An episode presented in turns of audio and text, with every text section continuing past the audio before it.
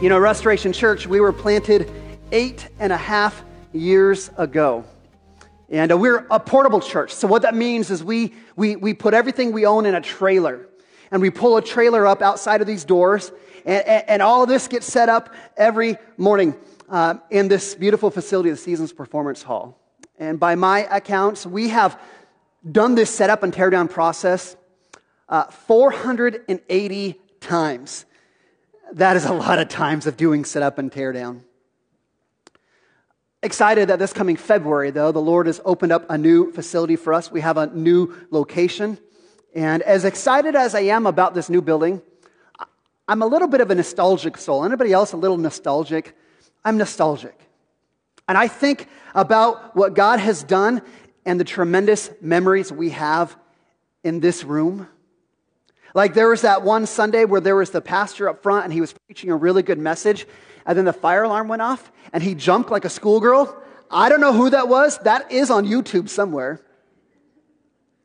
Uh, I think, uh, again, all, all, the things about this building, I think um, Easter 2019, uh, which seems like a millennium ago, uh, this room was just packed out, uh, and we had our choir up here, and, and we worshiped the risen Savior.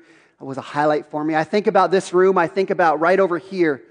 I think of how many of, of you that we've baptized uh, that are a testimony of, of, lives that are changed? I'm, uh, it's nostalgic. And, and I love the memories here. But as I was reflecting, uh, as I was reflecting about this this week, you know, what has made restoration special has not been a location. It's not been a building. What makes restoration special? What makes restoration church a home is the people. The people is what makes the difference in the church. In fact, let me take that idea a little bit further. In 2001, uh, I had moved out of my mom's house and uh, I was 18, 19 years old. I had no money, so I moved into this dingy little apartment on 16th and Lincoln. This thing was about all I could fo- afford, and it was pretty sketchy. I mean, it was, it was very outdated.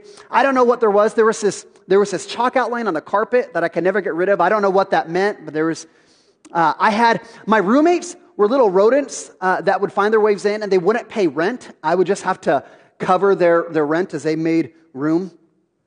And I remember uh, that year, uh, Samantha and I, uh, I got her to marry me. It was great. And uh, she was we got married on New Year's Eve, and I was so excited for her to, to move into my apartment because I wanted her to make my apartment like a, like not just a house. I wanted her to make it a home. I wanted her to, you know, maybe change the um, camping chair I use at the dining room table and maybe put something real there. I wanted her maybe to hang some pictures and, and do some things like that. But what I found is it wasn't just a location, it wasn't just some pictures on the wall that made a house a home, it was the people. It was, it was her being there with me that made that little apartment as gross as it was, and she will tell you how gross it was. What made it home for me was she was there with me. See, this past uh, couple of weeks, we've been in a sermon series called Home for the Holidays, kind of built on that song. You know that song you hear on the radio? There's no place like home for the holidays. Because at Christmas time, those of us, maybe a little nostalgic, and mo- most of us, we long to go home for all that home represents. That idea of going home, it represents a safe place. Home represents a place where we are known, a place where we are loved, a place where we are accepted, a place where we experience peace. In fact, there's many of us right now as we think about Christmas time, we think about celebrating Christmas with our family and friends. Man, this is what fills our heart the longing for peace and love and acceptance and being known. But if we're going to be honest, even the best of families are not perfect, right? Like, even the best of families are not quite perfect. Like, like, like, as you think about this, maybe you've done this. I don't know if you've done this. But when we get into our car to drive to the family gathering, you know what conversation we're having with the kids? Anybody know what conversation we're having? Say please, say thank you. Don't, don't forget to hug uh, dad's sister or she'll get mad. Like, like Parents, you know what I'm talking about. There's these instructions that we are giving our kids because we want them to make this a good celebration. And then, on top of that, how many of you know that there are some ground rules you have to set when you gather with your family?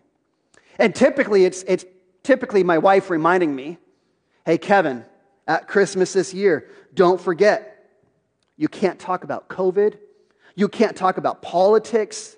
You can't talk about my brother in law's weight. You can't talk about church. You can't talk about, talk about your sister's relationship status. You can't talk about last Christmas. There's these boundaries that we know we can't get into if we want to have a good, happy Christmas celebration. Most families have this. In fact, typically it's kind of like, hey, the only thing, Kevin, you're allowed to talk about are the Seahawks and the weather. That's all you get to talk about all day long. You ever had those conversations with your family where you just kind of say, hey, we're going to gather, but this is the boundaries we have to have in place for us to have a good celebration together?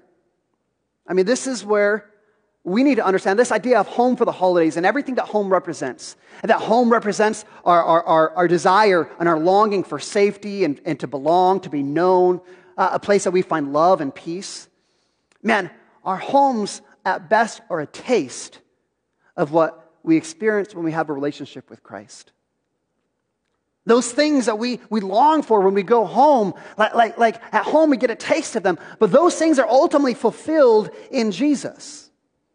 In fact, today, in Luke chapter 2, which is a passage many of us are familiar with, we've heard year after year, we're going to see a little bit about home, that home is where our Savior is. See what we did there? Home is where your Savior is. Now, I, I love this passage uh, because um, it is just so good. And one of the things I love about this passage is it doesn't start out like this. You don't see once upon a time, right? You look in the passage, it doesn't say once upon a time because the story of Jesus is not a fairy tale. Right? When you read this passage, what is the first name in the Christmas story? I'll tell you what, it's not Mary, it's not Joseph, it's not six pound, eight ounce baby Jesus. Look at what it says. Verse 1 In those days, a decree went up from Caesar Augustus that all the world would be registered. And this was the first registration uh, when Quirinius was governor of Syria. See, the story starts with Caesar Augustus. And you know what Caesar Augustus is? He's a real person that you can look back and see and read about in history. Possibly the greatest uh, Caesar that Rome had known. And not only do we see Caesar Augustus, we also see Quirinius, who was the governor. Now, their political system was a little different than ours, but we would look and say, okay, Caesar Augustus kinda, is kind of like the president, and Quirinius is kind of like one of the cabinet members who is going out to fulfill the, the, the wishes of the president. And here, the author of this book, whose name is Luke, imagine that, he is a well, well educated, articulate man who's been tasked to give a historical examination and an investigation into the life of Jesus. And as he places the birth of Jesus in the story of Caesar Augustus, he is placing Jesus in history. And we can look back in history, and historians will say, hey, this event is real. That Jesus, God in the flesh, was born into history. And in history was a man who lived and died and rose again, permanently altering history forever. So this isn't a fairy tale, this is a real story. But as we look at the story, I want to hone in. And I want you, as you think about the story, I want you to think about maybe a little different than you have in the past. I want you to think of this story about home. Where is home absent in this story? Where is home present? Let's think about this. Here, here's the story. Verse, uh, verse 3 and 4. Caesar, he had issued the decree that all were going to be registered. And so verse 3 says, and all were to be registered in their uh, own town. And Joseph, who was from Galilee in the town of Nazareth, uh, went to Judea, the city of David called Bethlehem, because he was of the house and line of David, to be registered with Mary, his betrothed, who was with child. Because of this census, we know the story. Jo- Joseph has to go to Bethlehem, which was his hometown. And he has to register there. He has to register to pay taxes and do those things. And he brings along with him his fiancee, Mary. Now, the ESV says that Mary was with child. And actually, I, appreciate the way the King James says it. The King James says that Mary was great with child. That means she's fully pregnant, like nine months, ready to burst. Now, I, you know, I'll just say this I've never been pregnant. I don't know what that's like. My wife has been pregnant five times. And I think when you are fully pregnant, that's when you can't sit and be comfortable. You can't stand and be comfortable. You can't breathe and be comfortable. You are just miserable. So let me just throw this out. If you're getting in the car this week to go home to your in law's house and you start complaining, at least you're not like Mary, right? At least you're not nine months pregnant. And what's even crazier for them is for the journey from Nazareth to Bethlehem would have been about 100 miles. They would have had to take three to five days walking or riding a donkey. It's pretty rough. Now, I think about the story again. I want to think about home. To some regard, you imagine there's probably some excitement for Joseph, right? Mean, he's got his fiance with him. He's going to his hometown. Now, scripture doesn't say how long Joseph had been out of Bethlehem. Maybe, maybe he'd gone to Nazareth to go to school. We don't know. Maybe he'd been gone generations. We're not quite told that. But because it's his hometown, you have to have this idea that maybe, maybe he's excited to go see some family. Maybe he's got some grandparents in Bethlehem. Maybe he's got some aunts and uncles, maybe some cousins. Can you anticipate maybe some excitement? Hey, I'm bringing my fiance with me and we're going to introduce you to the family. It's going to be wonderful. But here's what happens. Verse 6 While they were there, the time came for her to give birth. And she gave birth to her firstborn son and wrapped him in swaddling clothes and laid him in the manger because there was no room at the inn. Now, if you're familiar with the story, as many of us are, we know that there was like a, a Motel 6, right? And, and here comes Joseph knocking at the door of the Motel 6. Hey, we need a room to stay. We need somewhere to be. Have you ever thought, like, it's kind of a cold reception, right?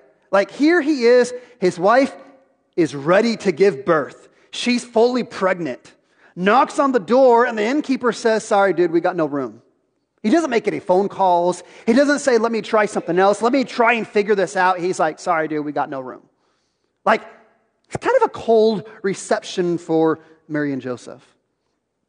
But you know, as I sat in this story this week, the question I had to come with was where is Joseph's family in this story? Where's Joseph's family? Like, I've got some family that I'm not super close to, but if I called them and said, Hey, I'm going to be in town, is there a chance I could crash at your place? They at least would be like, Well, sure, maybe I'll kick my kids out of the bedroom and you can have their bed. Or maybe they would say, uh, Well, I'll put a, uh, inflatable mattress up or you can have a couch. Like, like, I'm not close to these family members, but chances are they'd be like, Sure, we'll put you up for the night. You ever thought, where is Joseph's family in this story? I want to just geek out here for a minute because, again, it's beneficial when we can look into the original languages. The word in in verse 7 is the Greek word uh, kataluma, which is used only one other time in Scripture. It is used uh, on the night before Jesus is crucified. If you remember that story, the night before Jesus is crucified, he tells his disciples, I want you to go to this house, and I want you to talk to the guy, the homeowner, and I want you to say, Would you let us use your guest room? so that me and the disciples can uh, celebrate the Passover together. That word that's translated in in our text is the only other time in Scripture is translated as guest room in a house. We're not talking possibly about an inn. See, there's a chance, there's a chance that in our text today in verse 7, that inn is a wrong translation. Maybe it should be guest room. Maybe a guest room in his family's house maybe a guest room in grandpa's house or in aunts and uncle's house. And perhaps, again, we're not told, but perhaps, can you imagine? Maybe Joseph's experienced some rejection. Can you imagine how that story would have gone? Here's Joseph walking, knocking on the door. Grandpa, so good to see you. Grandpa's like, Who you got with you? Grandpa, this is my, my fiance, Mary. She's pregnant you're not married. Don't worry, Dad. Don't worry, Dad. She's pregnant by God. You mean it's not even your child? There's no way we're going to let you stay with us. See, I think that there's a lot that we can see in this text. That maybe Joseph felt some disapproval, some rejection. Can you imagine? Here, probably desiring to come home and have this great celebration, but walking away with sadness. However, you read the story, whether you read the story about Joseph going to the Motel 6 and the innkeeper saying, We have no room, or whether you see this story as possibly his family saying, We have no room for you, it's difficult. It's challenging. Somewhere along the way, someone offered them a stable, which was nothing more than a cave, a place where the animals could get out of the weather. Does that sound like home? When we're talking about going home for the holidays, how many, would, how many of you would sign up to go to the stable, to the cave, with the animals all around you, the animals doing their business all around you? Does that sound like a place of safety and security and peace and love? Let's just pause here for a second, little sidebar. Again, we're, happen, we're having this conversation about going home for the holidays. I, I believe that every person, I believe that every person longs to go home.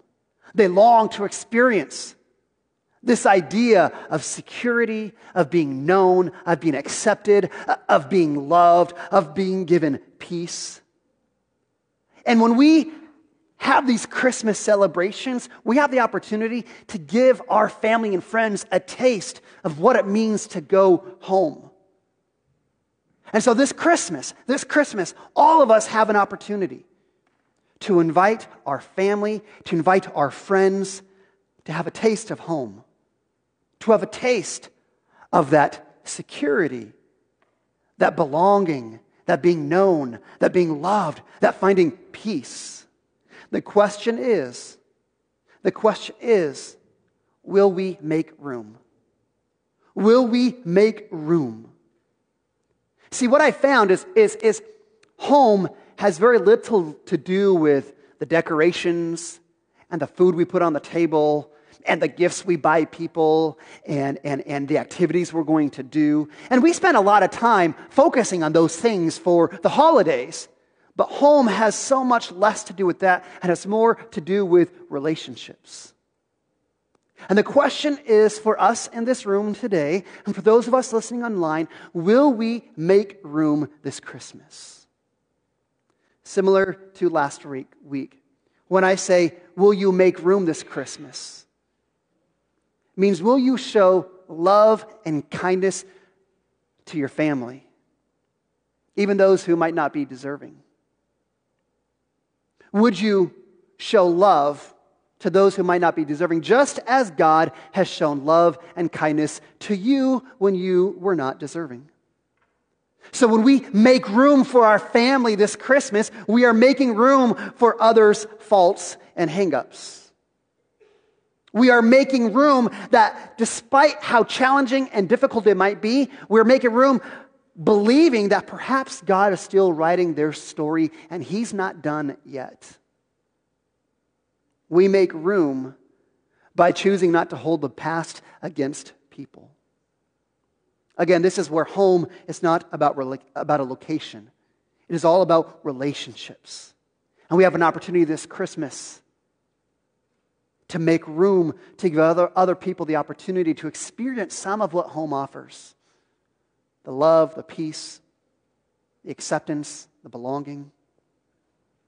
There's more to this story, though. Verse 8. Verse 8 says, In the same region, there were shepherds out in the field keeping watch over the flocks at night. And one of the things I, I always want to think about is what is the time frame here? We got verse 7 where Jesus is born and, and laid in the manger. And then verse 8, we hear about these shepherds. When did this happen? On the very same night.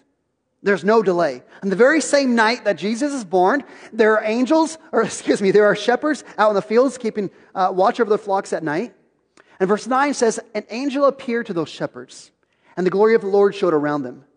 And the angel said, Fear not, I bring you good news of great joy, born to this day, a Savior who is Christ the Lord. Verse 13, suddenly the heavenly host started praising God and saying, Glory to God on the highest, uh, glory to God on earth, on peace on, the, on those whom he is pleased. Again, here's our story.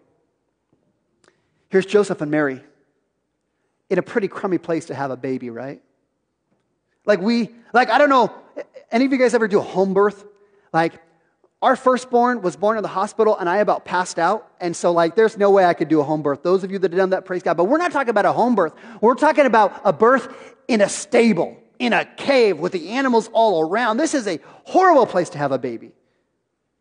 But despite the location, despite what Joseph and Mary have experienced from the innkeeper and potentially their family, this birth of Jesus was good news of great joy. This birth brought glory to God and peace on earth. See, the story of home is not about location, it's about people. And our earthly homes are an opportunity for us to allow others to experience a taste of what we all long for. But hear this Christmas story home and all that it represents our longing for safety and security, to belong, to have love and acceptance and peace, our longing for home is ultimately found in Jesus. It's ultimately found in Jesus. That's why he, they call him Emmanuel, God with us, because he has chosen. God has chosen to come to earth to make his home with us. And so, all these things that we long for, all these things we want in our family of, of love and peace and, and acceptance, those things are not going to be ultimately found in our family. Our family will let us down eventually. It's found in Jesus.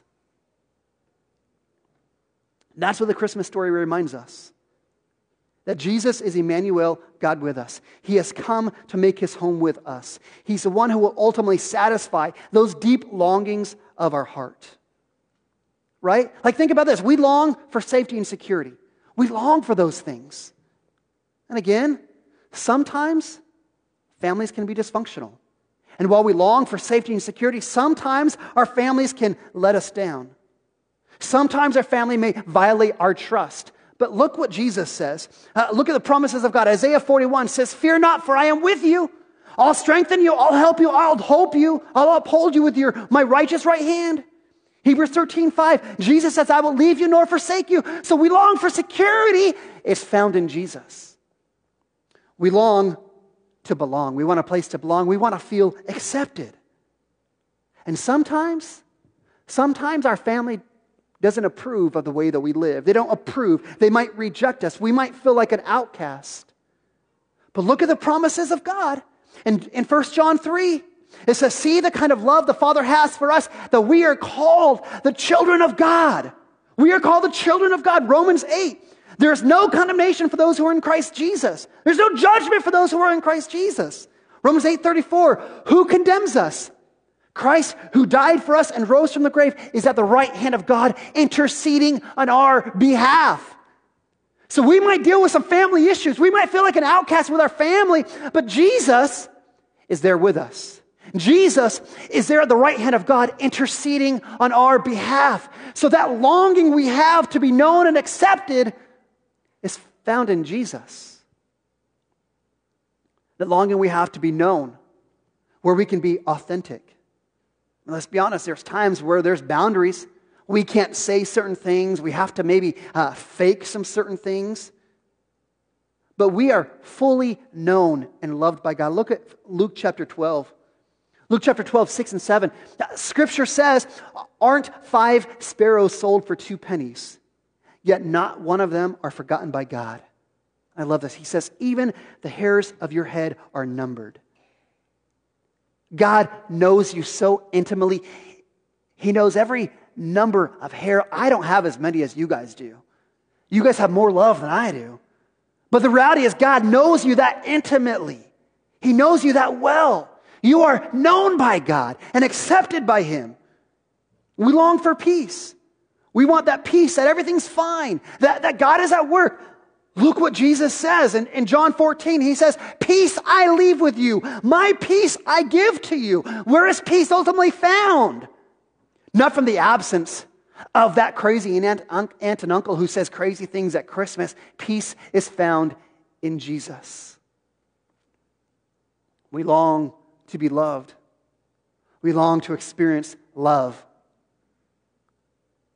Where's that found? Romans 5 8.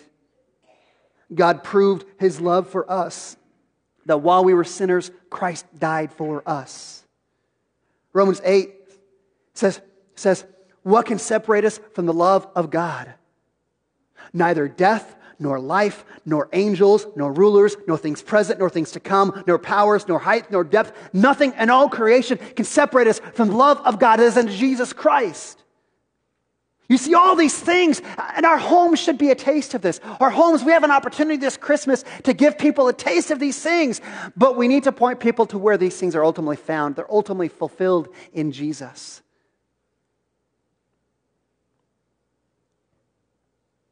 Our longing for home, we've got to recognize it's ultimately found in Jesus. That's where we need to turn, that's where we need to hope. And the question is, how do we make room for that? How do we make room for Jesus? Three things this morning.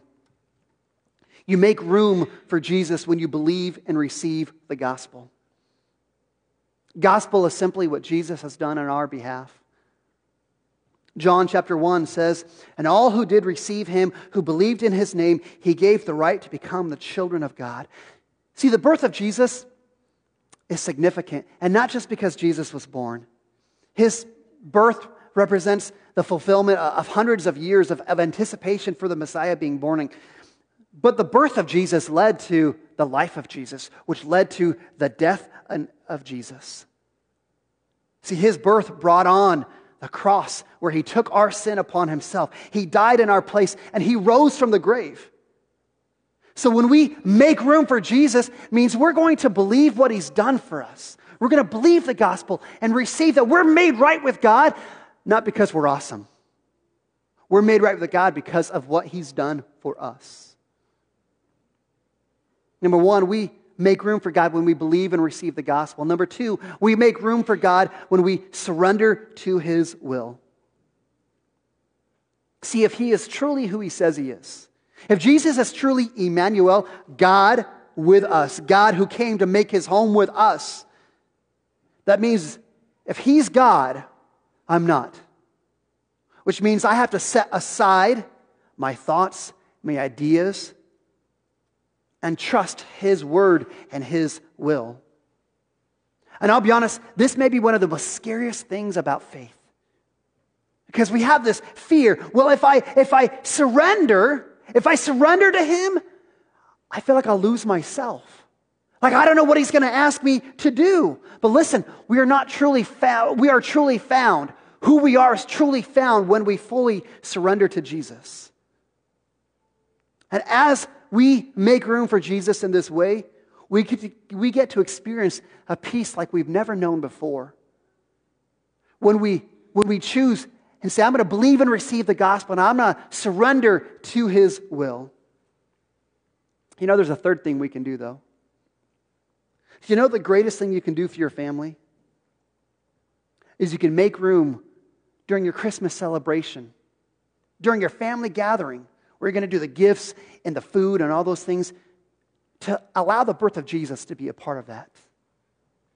Because again, when you invite people into your home this week, they're going to have a taste of all that wonderful things the peace, the joy, the love. But we have an opportunity this Christmas to point them to the one who will ultimately fulfill that. So that's my encouragement as this week, as you celebrate Christmas, to allow the birth of Jesus to be a part of that. A couple simple things to do. Before you open the presents, before you celebrate the meal, Open up your Bible app on your phone and read Luke chapter 2, verses 1 through 14. Read the Christmas story, read the birth story. And better yet, as you think about your Christmas celebration this week, man, I would encourage you, whoever's coming to your house this Christmas, invite them to our Christmas Eve service. Right here, I, will tell you what, our Christmas Eve service is probably our best service of the year. It is amazing. And you know what's even more amazing? People are more likely to attend a Christmas Eve service than they would any other service throughout the entire year.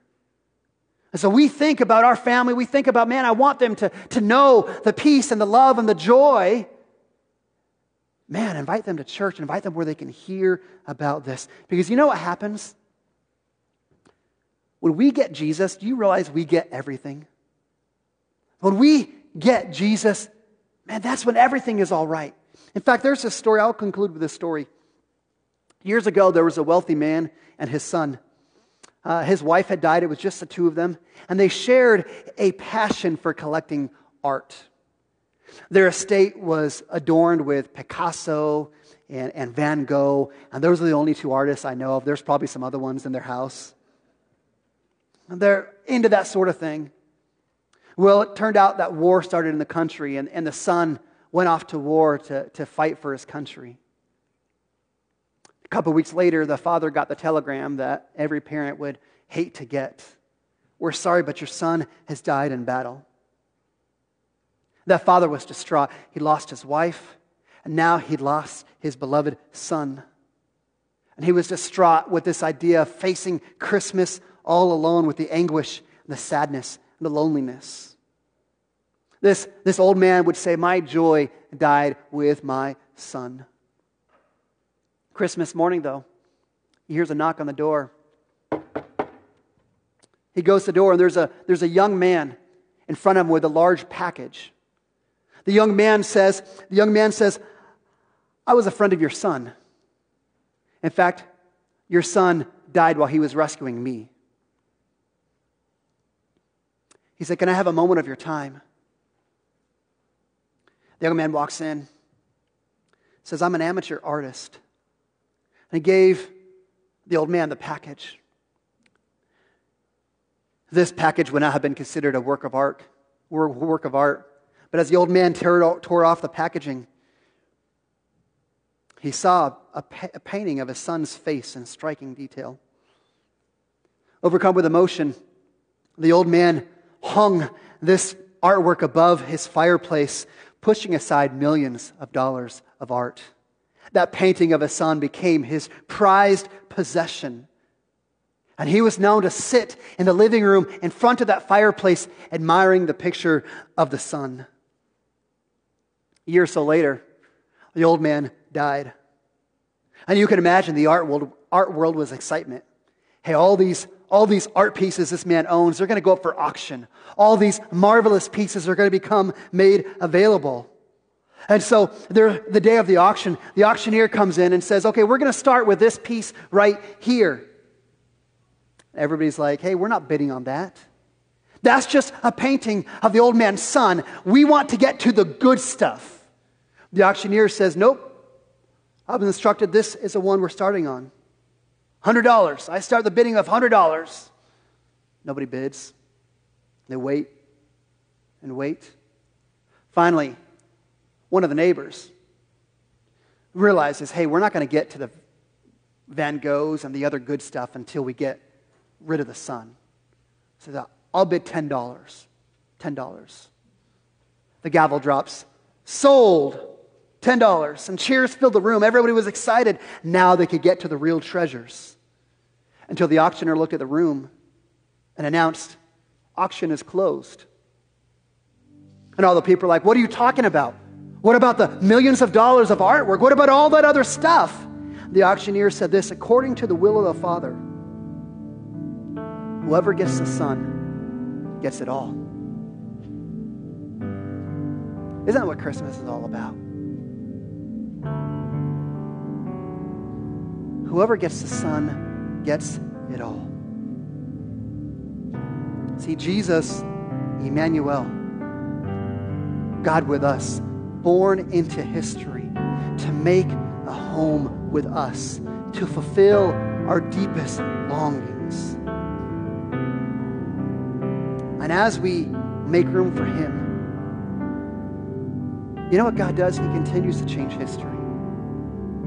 He changes my history, your history, your family's history, one life at a time. So this Christmas, we have an opportunity to make room. Let's pray.